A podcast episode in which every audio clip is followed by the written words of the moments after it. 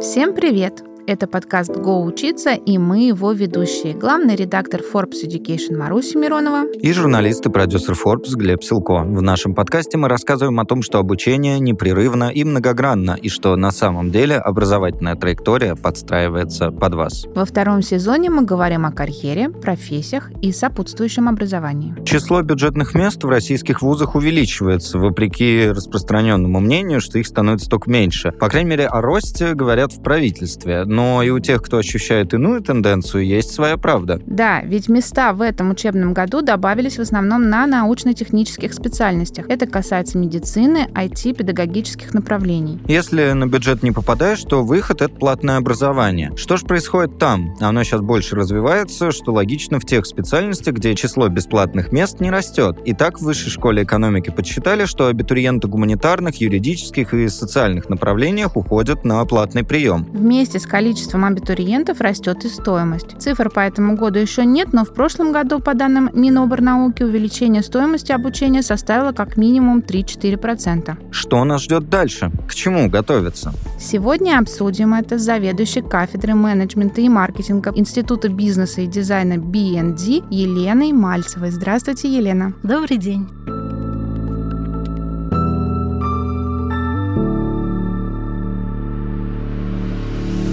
Ну, на этот раз не будет с места в карьер, будет больше с такой теоретической базы. Хочется понять э, про вообще спрос на профессии. Все ли одинаково э, популярны и за все ли готовы люди платить? Может быть, есть такие, за которые, э, если нужно платить, то они совсем не привлекают. В принципе, если мы будем рассматривать о спросе на образование, то нужно исходить из того, что спрос всегда будет на качественное образование, угу. без относительно того, платное оно или бесплатное. И люди выбирают, как правило, сильный абитуриент с высоким баллом ЕГЭ, выбирают вузы, которые на слуху, которые имеют очень хорошую репутацию, выпускники которых прекрасно трудоустраиваются. Ну, я не думаю, что это будет каким-то открытием, если я назову московские вузы, угу. в том числе Высшая школа экономики и Московский государственный университет и многие другие. Просто не хочу обижать, устраивать ну, какие-то да, да. рейтинги и так далее. Поэтому здесь первое, что я бы хотела сказать, есть известное всем выражение. Все профессии нужны, все профессии важны. Исходя из этого, если человек готов и может оплатить образование, то он выбирает вот такой ведущий вуз, и ему, в принципе, если родители готовы оплачивать, не имеет значения, поступит он на бюджет, хотя он будет наверняка очень стараться, либо не поступит, потому что он выбирает серьезный вуз, и это в определенной степени дает ему надежду, что он получит хорошую профессию, качественное образование, прекрасно трудоустроится и найдет себя в жизни. Далее, второй вариант. Если человек не выбирает себе ведущий вуз Москвы, то он ориентируется на спрос на рынке труда и на уровень заработной платы, которые HeadHunter нам прекрасно mm-hmm. выдает достаточно актуальную информацию практически каждый день. И здесь, конечно же, э, будет всегда высокий спрос, потому что люди хотят не только инвестировать в образование, если это платное образование, но и получать высокий доход в будущем и понимать, что искусственный интеллект их профессию как бы не заменит никогда. Угу. Поэтому они готовы платить, они готовы поступать и в московские вузы, и в региональные вузы, только в том случае, в платно я имею в виду, если там хорошая научно-преподавательская школа. Угу. Если бизнес-информатика, информационно-коммуникационные технологии и другие подобного рода профессии, направления подготовки имеют очень хорошую обеспеченность, кадровую обеспеченность. Потому что если посмотреть, что у нас происходит со спросом вот на образовательные услуги именно в этих направлениях информационных, то по регионам ситуация очень неоднородна. То есть там, где бюджетные места, они, как правило, всегда заполняются. Но если дополнительно, а каждый вуз дополнительно набирает себе студентов угу. на коммерческой основе, и если недостаточно высокий уровень специалистов в этих вузах, да, которые преподают информационно-коммуникационные технологии, то там не так и велик контингент э, студентов, которые обучаются платно. Вот. Тем не менее, бизнес-информатика, еще раз, информационно-коммуникационные технологии и другие подобного рода направления подготовки, они пользуются спросом, и за это люди готовы платить не только в Москве, но и в регионах. Пресловутое войти в IT, да? Да, совершенно верно. И если мы сейчас откроем HeadHunter, то увидим, что наиболее высокие зарплаты по восьми специальностям на первом месте угу. именно в IT-сфере. Поэтому естественно, что люди будут оплачивать это образование.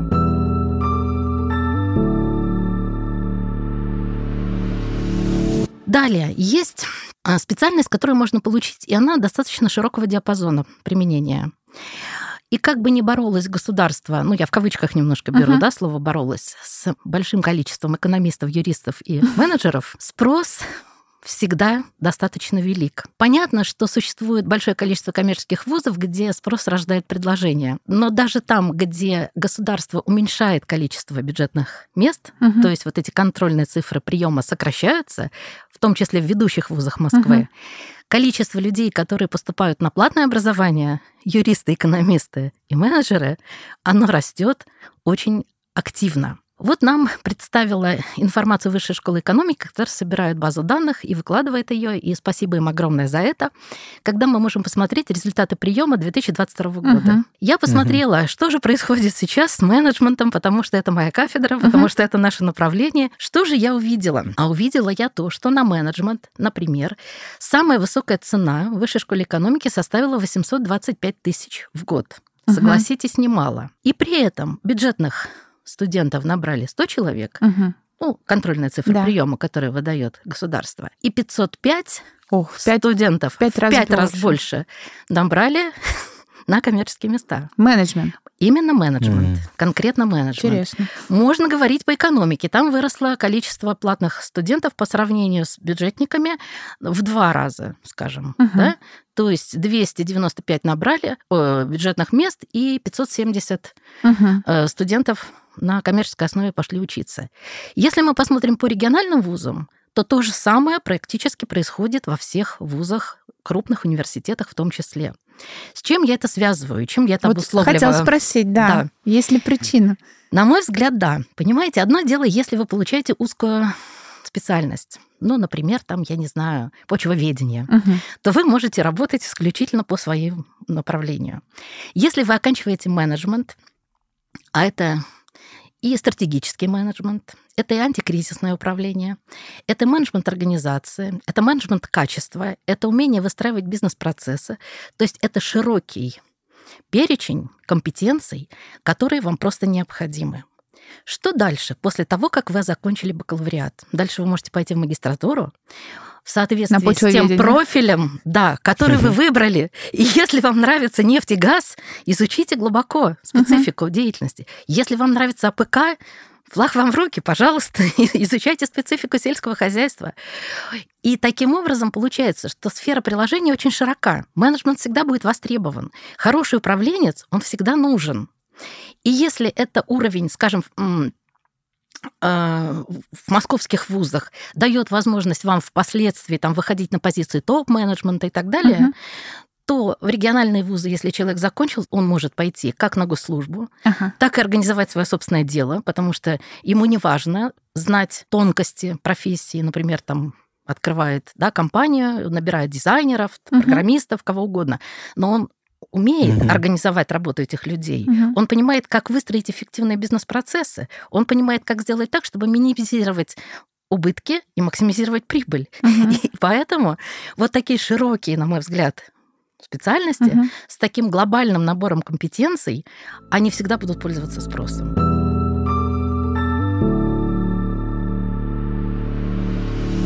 И еще один тренд, с моей точки зрения, исходя из того, что я проанализировала ситуацию по приему, это большой рост э, желающих пойти обучаться на креативные профессии. Угу. То есть угу. дизайн прямо выстрелил Серьезно? Вот в 22 году, причем очень сильно. С чем я это связываю и почему я так считаю? Я приведу какие-то цифры, наверное, для того, чтобы понять, что действительно... Ну, чтобы нам не сказали. Да, да, да, что, действительно, что я рекламирую здесь собственный вуз, и совершенно как бы не... Эм, а доказательную базу не привожу. Нет, это не так. Давайте я сначала поговорю немножко, а потом приведу цифры в доказательство как бы своей концепции. Вот смотрите, сейчас у нас широко развит искусственный интеллект, блокчейн, IT, всякие разные там автоматизированные системы и так далее. И простой труд можно элементарно в будущем заменить машиной. Угу. Но есть креативные профессии, которые развивают очень много различных качеств. То есть это не только те скиллы, которые дают возможность там, человеку нарисовать красивое там, я не знаю, изделие да, и воплотить его в жизнь, а это инновация, это подход нетрадиционный, это взгляд совершенно иной на, казалось бы, обычную мышление. вещь. Угу. Да и многое другое. То есть здесь очень много упирается в личные качества человека, в так называемые там софт-скиллы и так далее.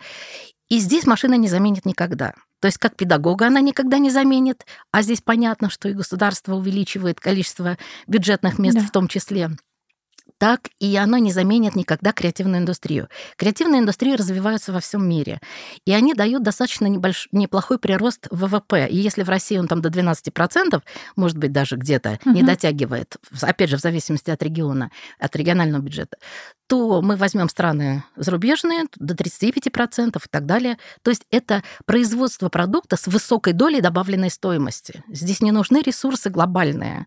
То есть здесь вот этот э, инновационный момент, он добавляет достаточно много к реальной итоговой стоимости и позволяет получать с минимальными затратами как бы, да, наиболее э, хорошие результаты. И считается, что креативная индустрия она один из факторов, один из драйверов экономического роста России. Потому что еще и один фактор – это не привязанность локации конкретной. Угу. То есть вы всегда можете сформировать команду, которая состоит из людей, живущих совершенно в различных точках там, мира, допустим, или там России, и таким образом организовать процесс и э, производить какой-либо продукт. Поэтому креативные индустрии развиваются, и развиваются они довольно активно. И вот что касается дизайна. Давайте посмотрим, что у нас происходит, да? Высшая школа экономики. Цена за образовательные услуги дизайна 660 рублей в Тысяч. год. Да, да, да, тысяч, конечно. Угу. На, на бюджет 52 человека, угу. на платный набор 520 человек.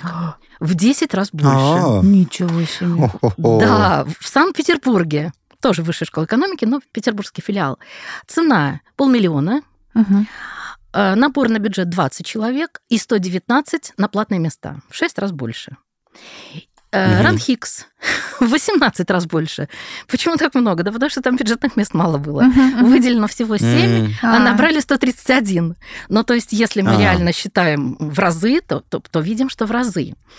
И наш институт, в котором я имею честь и удовольствие работать, Институт uh бизнеса и дизайна, тоже поставил себе достаточно высокую планку э, с точки зрения ценника. То есть 500 тысяч у uh нас за дизайн. И не имея бюджетных мест, мы набрали 220 ну, один человек студента. Вау. То есть всего по России 79 вузов реализуют направление подготовки, которое называется дизайн. Набрали более 3000 студентов, 3132, а бюджет 910. То есть в целом по России 8,3 раза больше на дизайн, угу. нежели Э, бюджетных мест. Все это дает основание говорить о том, что спрос на креативные профессии, он будет только увеличиваться, Доказали. будет только расти. Верим.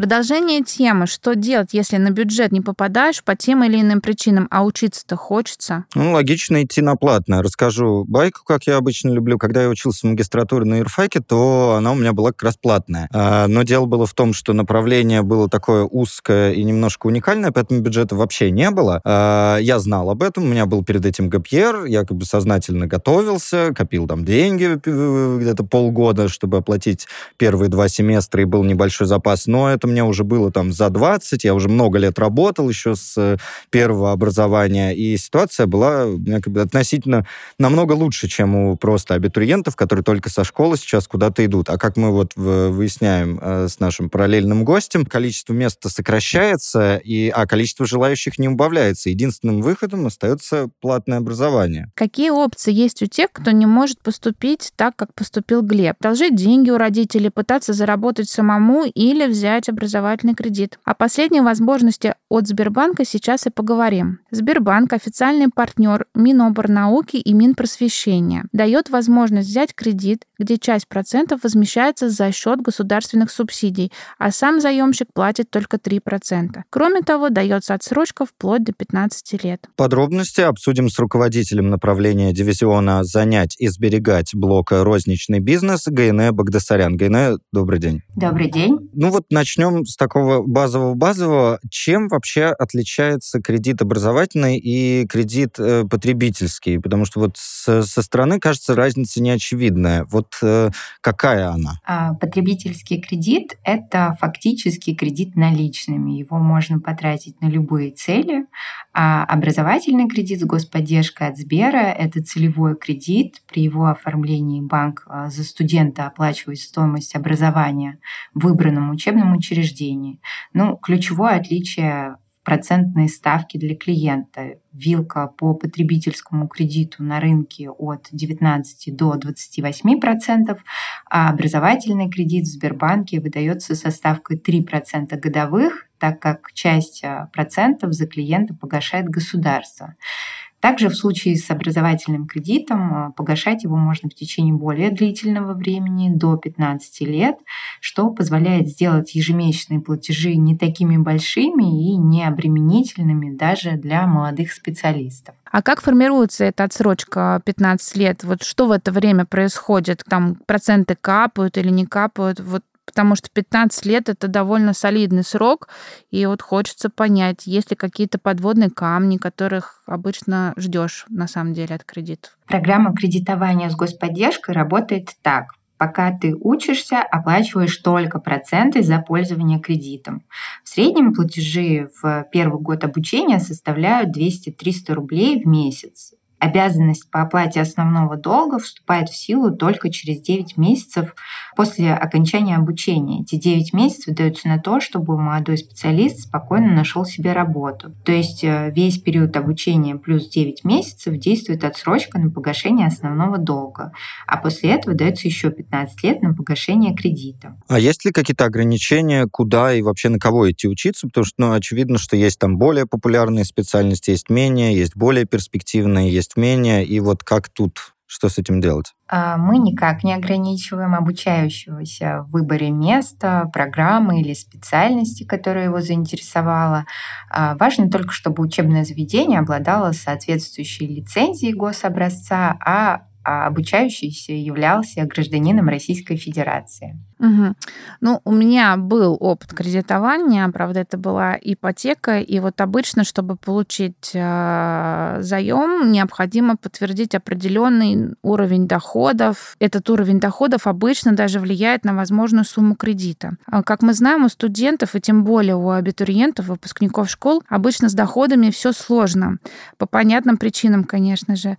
Как устроен этот момент вашей программе? Вообще трудоустройство доказывать не придется. Мы понимаем, что наша целевая аудитория — это вчерашние школьники. В целом программа направлена на то, чтобы обучающийся мог отдыхать и больше времени уделять учебе, а не пытаться совмещать образование и низкооплачиваемые подработки. Платежи по кредиту во время обучения действительно очень небольшие. В первый год, например, в зависимости от стоимости обучения и от срока а, кредита, они составляют от 200 до 300 рублей в месяц. Это можно сравнить со стоимостью чашки кофе, например. Хорошо, тогда такой вопрос. А, из топовых вузов, особенно с технических специальностей, неважно, ты платно, бесплатно учишься, отчисляют на раз-два. Вот если тебя отчислили, что происходит с кредитом, и если, ну, как-то пожалеем людей, если ты просто сам в процессе обучения понял, что ну, что-то что-то идет не так, что-то это не твое, и решил вуз поменять или вообще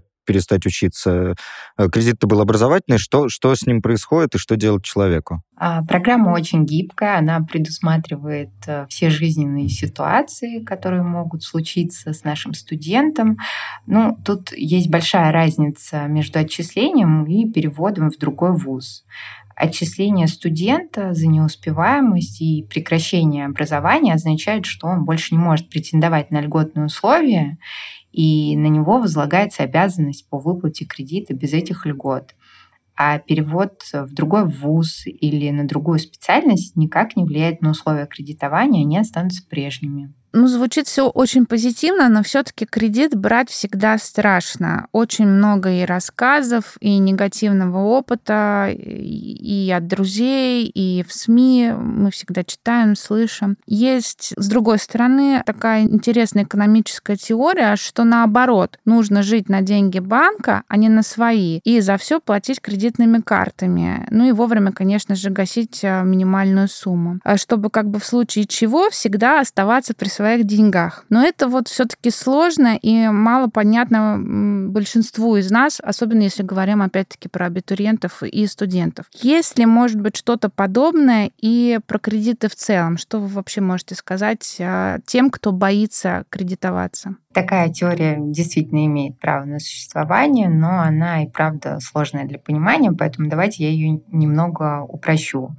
А, мой совет, конечно же, не относится ко всем кредитам в целом, но в данном случае математика подсказывает нам, что для тех, кто рассматривает платное образование, а, взять образовательный кредит с господдержкой выгоднее, чем платить за образование из собственных сбережений.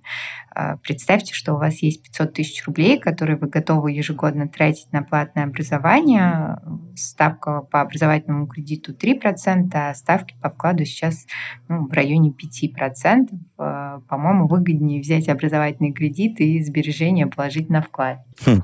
Э, я все продолжу тут линию э, мечущихся э, и мучимых выбором. Можно ли сначала взять кредит, а потом уже там, исходя из того, на какую сумму ты его взял, или еще из каких-то причин, выбирать вуз и программу? Ну или если в том случае, если ты боишься, что ты все выберешь, начнешь поступать, а тебе вдруг откажут, и непонятно тогда, как сдавать назад. А, правила получения кредита таковы, что вам сначала нужно заключить договор с учебным учреждением о платном образовании, получить от него счет на оплату и уже с этими документами обратиться в любое отделение Сбербанка за кредитом. Как я уже говорила, мы не требуем, чтобы студент имел постоянную работу и зарплату, и если у него нет других незакрытых или просроченных кредитов, то оснований для беспокойства быть не должно. Решение по кредиту а, вы узнаете сразу после подачи заявки, а оплату в учебное учреждение банк обычно переводит в течение нескольких дней. Угу. А, хорошо. А мы говорим, поскольку про вчерашних школьников, по сути, да, которые поступают в высшее учебное заведение, обычно за них решение или им помогают принимать решения родителей. И вот у меня такой вопрос, могут ли родители взять э, кредит, о котором вы говорите, на образование? Э, совершенно верно. В 100% случаев решение принимается совместно с родителями, но государственная субсидия предоставляется именно студентам. Поэтому кредиты оформляется на того, кто будет учиться. В случае, если будущему студенту еще нет 18 лет, то при оформлении кредита понадобится согласие от одного из родителей. Ну и, конечно, родители могут помогать погашать кредит во время учебы. Спасибо вам большое, подробно все объяснили, а это были все те немногие вопросы, которые мы хотели сегодня вам задать. Спасибо большое. Спасибо.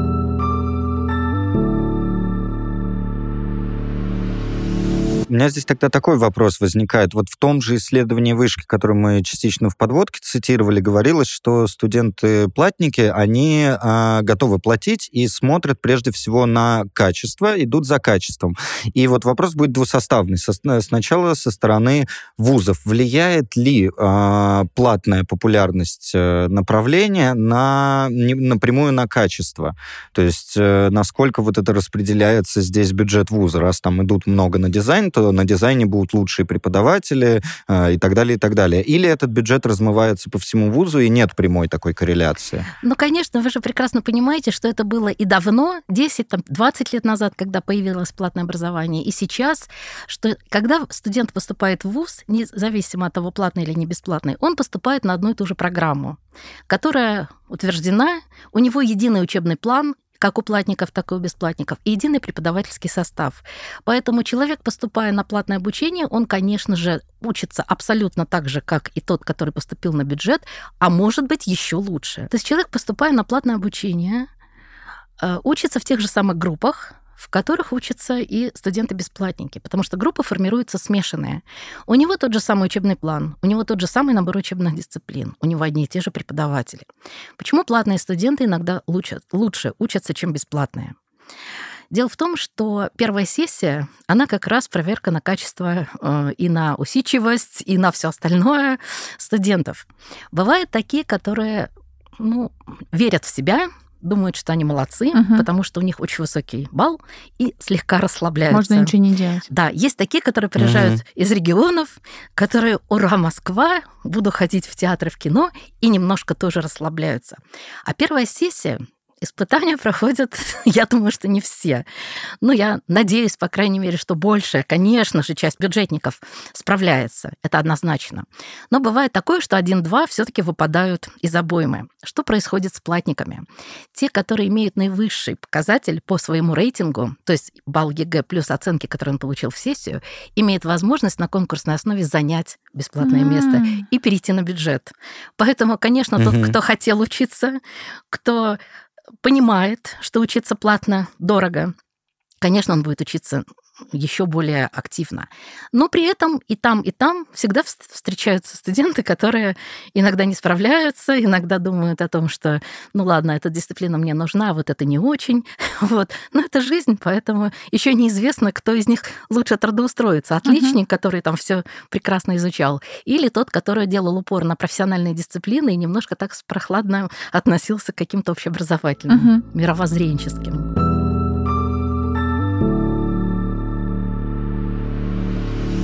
Вот столько сил э, вкладывает вуз, как мы слышим, да, в программы подготовки. А насколько тогда студент это понимает? Вот, э, например, в школьном образовании есть такой момент э, в частных школах, что вот родитель приходит и говорит, я вам заплатил, большую сумму денег. Пожалуйста, извольте сделать так, как мне хочется, как мне нравится. Да, такой эффект оплаченной услуги, как будто бы можно требовать взамен что-то. Э, сейчас сходят на нет, сейчас все больше и больше объясняют, э, почему так не, не может быть, да, но тем не менее, вот в вузах, да, в высшем образовании работает ли этот эффект платной услуги? Как студенты воспринимают то, что они получают от преподавателей, от э, университета, от института, при этом этом оплачивая свое обучение.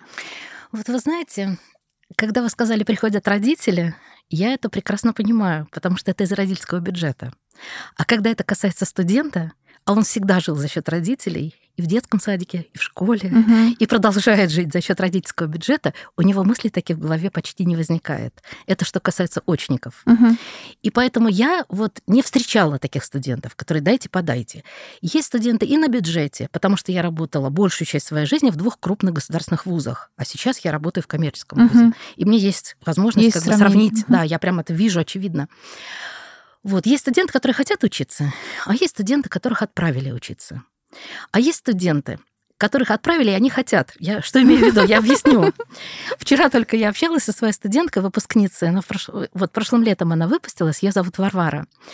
Она выбрала наш вуз. Ну, у нас специфическая атмосфера творческая, креативная. У нас ну, аудитории необычные. Ну, то есть, когда человек приходит на день открытых дверей, когда он общается с преподавателем, и там нет вот такого «я преподаватель, я все знаю, а вы там ничего не знаете». У нас когда-то я училась в советской еще в советском периоде в ВУЗе был один преподаватель, он говорил, на пять знает только Господь Бог, я знаю на четыре, а вы все не можете знать больше, чем на три. Хотя на самом деле ставил нормальные оценки и нормальный, адекватный. Просто шутил, Ну, дистанцировался. Да, да, да, да, шутил и дистанцировался. И снимал себя ответственность. Видимо. Вот, здесь такого нет. Они видят, что абсолютно как бы интересно, все это здорово.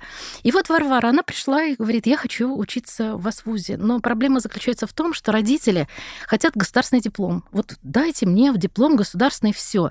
И поэтому они сказали мне после длительных разговоров, они согласны оплатить, оплатить обучение у меня в академии, вот у вас в Институте бизнеса и дизайна, при условии, что я параллельно поступлю в госвуз и буду там учиться. Mm. Она поступила в РАНХИКС на экономическую безопасность и пришла к нам на маркетинг. Подошла ко мне буквально после первой лекции, я читаю микро-макроэкономику, uh-huh. И говорит, Елена Сергеевна, ничего, если я буду иногда пропускать ваши занятия? Я говорю, Варвара, а в чем проблема? Проблема в том, что я очно учусь параллельно в двух вузах. И мне важно доказать родителям, что я, я могу учиться там, где я хочу учиться. И они реально мне это оплачивают. Бедный ребенок. Да, я за этим бедным ребенком наблюдала в течение четырех лет, потому что мне действительно было, с одной стороны, жаль, я, ну, потому что ей тяжело. Это тяжело, было очевидно, конечно. что это тяжело. Вот, я видела ее глаза на защите дипломов, по-моему, она даже на четверку защитила, если я не ошибаюсь. Может быть, по-моему, по-моему, да. Я сказала, Варя, ну ты же такая умница, чуть-чуть же не дотянула. Ну, мы не можем, понимаете, сказать, ну, что человек хорошо учился, давайте опять поставим. У нас независимые эксперты, у нас uh-huh. все представители бизнеса. Она говорит, Елена Сергеевна, вы даже не представляете, как сложно было писать два диплома параллельно. Я же там тоже защищалась. Ой. Она закончила. И я вчера или позавчера на днях у нас вот конференция приближается международная, и я со своими бывшими выпускниками активно, значит, переписываюсь в мессенджерах, везде, приглашаю поучаствовать. Вот. И до Варвары я, естественно, тоже добралась. Пишу, Варвара, а ты работаешь сейчас? Она говорит, да, конечно. А где работаешь? Она говорит, я работаю, э, ну, называют, значит, Организация, uh-huh. организация маркетинг. А я говорю, ты же у нас на маркетинге учился? Она говорит, ну да. Я говорю, а как же твоя экономическая безопасность? Она говорит, ну я родителям принесла, отдала, недовольна. Вот. Это к вопросу о том, что если человек выбрал себе то, что ему по душе и нравится, понимаете, ему все по силам, ему все по плечу. И, конечно же, безусловно, э, вот такого отношения со стороны таких детей, что вы мне заплатили, да, дайте мне, да. А его просто априори быть не может. Но у нас есть также и вечерники. И есть еще и заочники. На дизайне заочников нет, но на менеджменте, на маркетинге есть. И вы знаете, здесь вот обратная ситуация. Они заплатили, и они хотят как можно больше знаний. Угу. И когда я им говорю, ребят, вот все, мы эту тему заканчиваем, они говорят, а еще мы видели, у вас там одна задачка была, давайте ее прорешаем. Я говорю, так перерыв. Ничего, не страшно, дайте нам знания. Вот, то есть настолько они готовы впитывать по максимуму, что просто удивительно. Поэтому я думаю, что они неспроста выбирают платное обучение. То есть им просто жалко потратить деньги на ветер. Угу. Они готовы по максимуму взять то, что им могут дать, и даже то, что не могут, задают такие вопросы, что приходится дополнительно там где-то что-то смотреть и готовиться. А то, что вот я заплатил, учите меня, я думаю, что это, может быть, было когда-то очень давно, когда еще можно было там каким-то образом без особых получить диплом и так далее. Но это все ушло в далекое прошлое. Все эти вузы уже давно не конкурентоспособны, ушли с рынка образовательных услуг. Поэтому, по крайней мере, в моей практике я такого не видела никогда на протяжении вот всех этих 36 лет. Приятно слышать.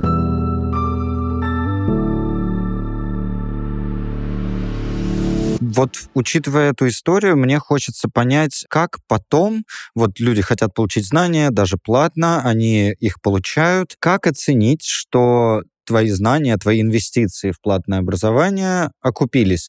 Это вот то, о чем вы говорили в начале, что хорошая оплачиваемая работа, там нужная позиция, нужная компания э, у тебя будет. Или есть еще какие-то признаки? Как вот вообще можно ли действительно как-то можно оценить ли вообще э, эффективность? Да. Ну, можно, с одной стороны, примитивно это сделать. То есть, если я плачу 500 тысяч рублей в год, значит, я должен получать в течение 10 месяцев, пусть два я уйду в отпуск, 50 тысяч, да, да, ну, если прям совсем-совсем упростить все, вот, то я думаю, что это средняя зарплата по Москве, и всегда можно человеку, если он достаточно владел компетенциями, окупить эти инвестиции. Но мы же понимаем, что инвестиции в образование – это инвестиции в свой человеческий капитал, в мировоззрение, в кругозор. Мы находим там друзей, которые в последующем могут быть нашими компаньонами.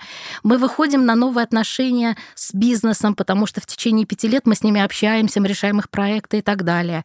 Это общее удовлетворение удовлетворенность от того, что ты не просто сидел там какую-то книгу в библиотеке имени Ленина читал, и теперь ты вышел и выдаешь эти все знания. Это совсем другое. Плюс образование помогает человеку учить. Э, мы учим студентов учиться. То есть знания устаревают со скоростью 2 года примерно. То есть если мы научили человека менеджменту э, антикризисному э, в 2022 году, то в 2025, как бы, возможно, это уже будет не совсем актуально. Что уж говорить о маркетинге, о самом продвижении, о всех прочих всяких разных информационных штучках, которые сейчас угу. это все позволяют сделать и так далее. И в интернете огромное количество информации, поэтому человек учится все равно всю жизнь, обучение через всю жизнь никто не отменял, курсы сам и так далее. И когда когда он входит в этот простор интернета и видит, какое количество там информации, он сможет отобрать правильное, он сможет проанализировать, он сможет сделать выводы, он сможет сделать какие-то тренды и так далее. Это с одной стороны. То есть он инвестирует в себя, он все равно окупит, потому что он совершенно другой личности выходит после высшего образования. И второе – это чувство удовлетворения. Если я получаю ту профессию, которую я хотел, мне все равно, сколько мне платят денег. Я буду лепить горшки, я сделаю гончарную мастерскую, если у меня есть талант э, бизнесмена. Я не сделаю, я просто устроюсь в эту гончарную мастерскую, uh-huh. буду работать с детками и с их родителями, буду устраивать романтические свидания, чтобы они крутили эти за самые горшки кругом. за гончарным кругом. Я буду получать огромное удовольствие, а муж, Бог даст, будет зарабатывать нам на то, чтобы мы и, или и наоборот, дальше... кстати. Ну да, или наоборот. Но я к тому, что не все измеряется деньгами. Угу. То есть есть очень много нефинансовых аспектов сделки, угу. и в том числе инвестиций. Поэтому это не инвестиции в доллары, это не инвестиции в ценные бумаги, это не инвестиции, там, я не знаю, в какие-то там, ну, никакие портфельные инвестиции. Это инвестиции в самого себя, вот в качество свое собственное. И мне кажется, что тут даже и вопросов не должно возникать, окупаются они или нет. Конечно, да.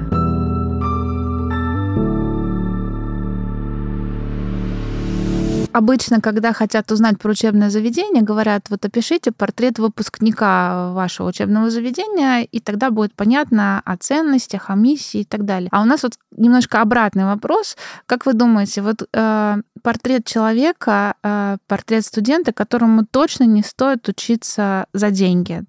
Кому не подходит платное высшее образование? Есть ли вообще такие? Конечно, есть. Безусловно, есть. Даже есть те, которым не подходит бесплатное высшее образование. То есть всегда есть люди, которые живут сегодняшним днем, у которых принцип «все мне должны», у меня должны родители, государство, бабушка должна мне с пенсии отстегнуть. Она угу. же сегодня пенсию получила. Им не надо образования. Есть такие родители, которые говорят, я вот отдам в государственный вуз, пусть там ему чему-нибудь научат, чтобы у него диплом был. Угу. А дальше уж как он сам получится, так и получится. Но есть люди, которые совсем не хотят, чтобы у них получалось. Они просто не хотят, они живут одним днем. Вот. И если шутка, да, шутка, можно шутку? Можно шутку, конечно. Можно шутку. Значит, поскольку мы, вот наши маркетологи, они всегда рисуют портрет, да? Да. потенциального потребителя. Да. Портрет целевой аудитории. Портрет целевой аудитории.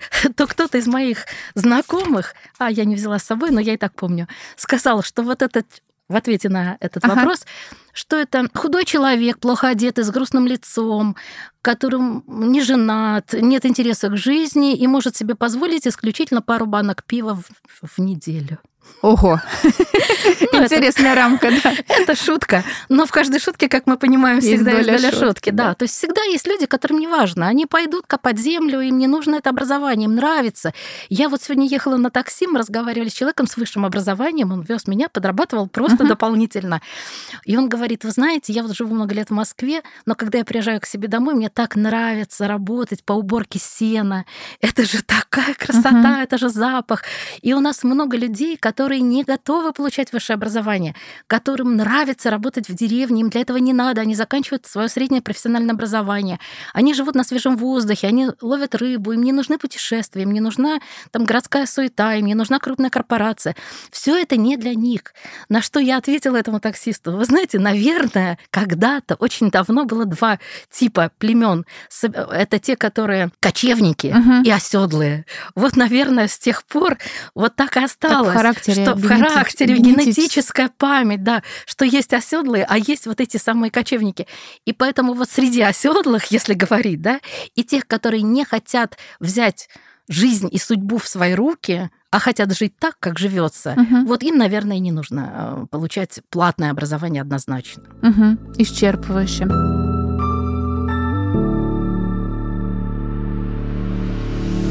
Ну что, друзья, несмотря на то, что мы говорили про платное образование, разговор получился весьма позитивным. Наш главный совет, собственно, как и обычно, мне кажется, мы всегда к этому приходим, ставьте правильные цели, верные задачи, планируйте и головой, и сердцем, слушайте себя и решайте, где и чему вы будете учиться. Всем удачи!